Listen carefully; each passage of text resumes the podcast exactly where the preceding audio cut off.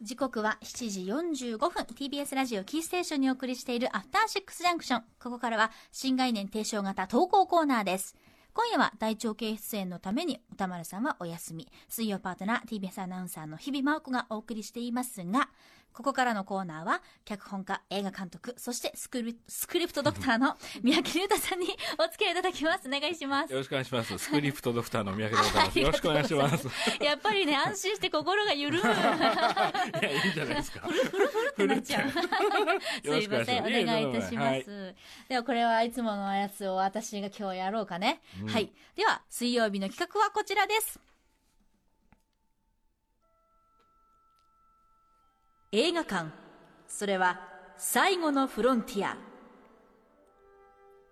これは、アトロクリスナーが数々の映画館を渡り歩き、そこで出会った人間や体験したエピソードを紹介する驚異の投稿コーナーである。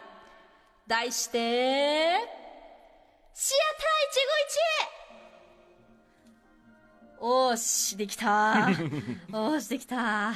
はい。ということで、このコーナーはですね、映画館で出会った人や目撃した珍事件などなど、皆さんが映画館で体験したエピソードを募集して紹介するコーナーです。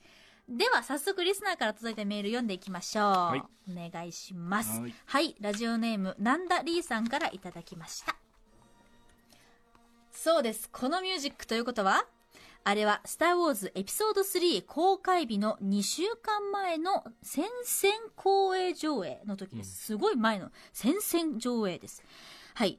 プリ、プリクエル世代の僕は初めてリアルタイムで体感するスター・ウォーズの完結ということで、とても興奮した状態で、今は場所を移転したフォーラム盛岡の初回の鑑賞に行きました。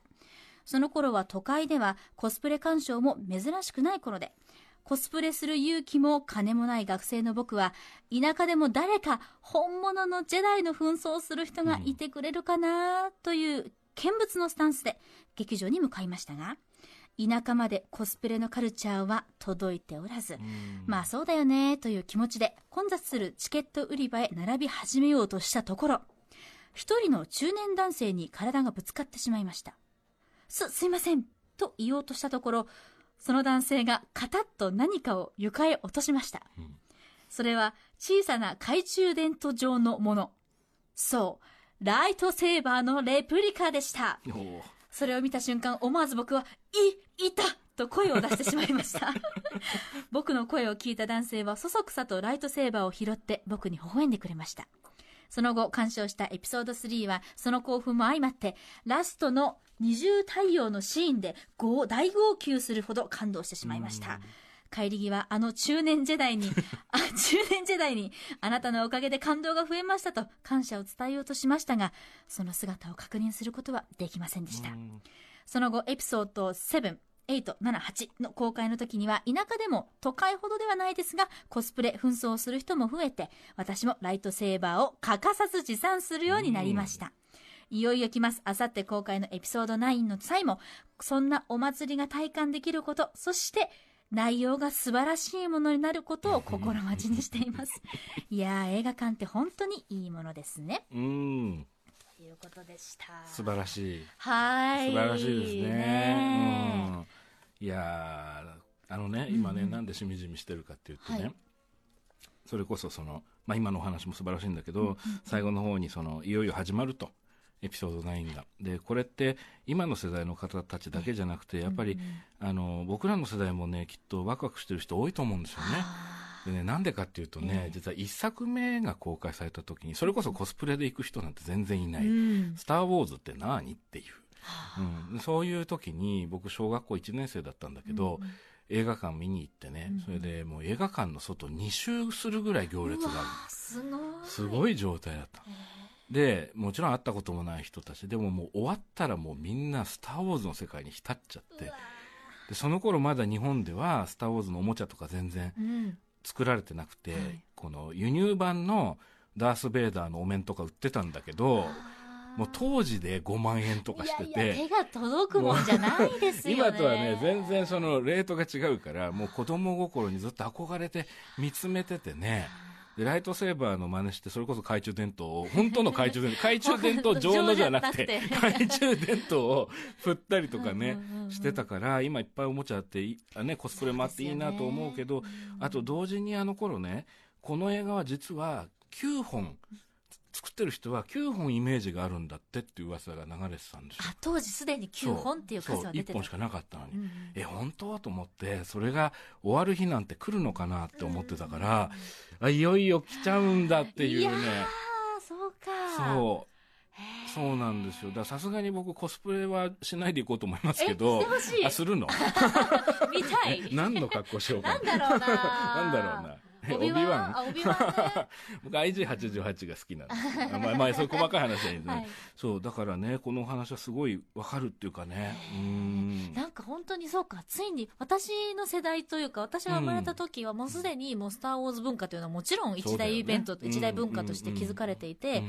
父母が見てたものをうん。クラシックでもあり、うん。でもこれからも続くっていう、うん。ちょうど中間地点の人間なので確かにでもそのいろんな世代がいろんな思いで迎えるわけですね。うん、そうそうそう。はあそっか。そうこれだけ長く続いてるから、うん。本当にいろんな本当そうおっしゃる通りでいろんな世代の人がね、うん。いろんな見方ができるシリーズで、うんしかも順番もバラバラだったじゃないその最初の3本っていうのが後で今ねそのメール送っていただいた方もねそのだこの人がご覧になったエピソード3より後の話を僕らはちっちゃい時に見てるっていうね。すごく不思議な時間軸を持った本当になんイベンかトなんだよね。それがすでに SF っていううだね、うん、時空を超えてるこの作品感って。そう。そんな感じがある、ううん。ん、そこが面白いんじゃないかなと、うん、で内容も素晴らしいといいねって書いて 僕もそうねって。うん。うんってみんな うなずいてるでしょうけど。うなずいてるっていう、はい。えーそっか。えーどうなるんでしょうね。ね楽しみ。ねえ、うん。終わっちゃう寂しさと楽しさと。そうそれもある。うん、どうなるんでしょう。あさって公開です。あ、もう一本いけない？もう無理か。そっか。そうかごめんなさいあっ。ごめんなさい。こちらこそ。いえいえいえいえ。これ、あの、まだまだ実は募集していまして、ちょっとしばらくお休みしてたので、お休みしてた期間に、あの、まだ、あの、発表できてない作品、作品と呼ばせていただきますけど、うんうんうんありますので、まだまだ皆さんからもあのメールお待ちしております。あれですよねシアター151のメール本当にたくさんいろんな方からいろんな内容のが届いてらっしゃるみたいですねさっきいろいろ教えていただいて、うんまだまだ面白そうなのもたくさんあるしそうなんですよ。それこそ今の「スター・ウォーズ」の話じゃないけど、いろんな世代のいろんな人の映画館の捉え方感じ方ってあると思うから、うんうんどんどんこれからもね送っていただいてで僕もリスナーとしても聞いてないなって思いますね。本。当にあの書籍化の手も上がっているというねそれすごい楽しみゆっくりゆっくり準備も進めておりますので、ねうん楽しみ、ぜひ送っていただきましょう。い。歌丸アットマーク tbs.co.jp までです。メールが採用された方に番組ステッカー差し上げます。そして三宅さん、はい。何かお知らせ事ありますか？あえっ、と2つありましてお。1つはまずあのあさってはい。金曜日、はい。あのまた出演させていただきます。お世話になります。ありがとうございます。今度は山本君とね。はい。はい。ありがとうございます。はい、でもう一つは。今日この後このまま最後まで出ます。あ、やったー。やったー。大事なお知らせ。これ告知でいいんだろうかっていう。告知ですよ、はい。大事あ大事な告知。事前情報でございます。事前情報。ありがとうございます、はいということで引き続きあともう1時間はい。お付き合いいただきます、お願いしま、す。す。ということでえ新概念提唱型投稿コーナー本日水曜日はシアター一期一会でした。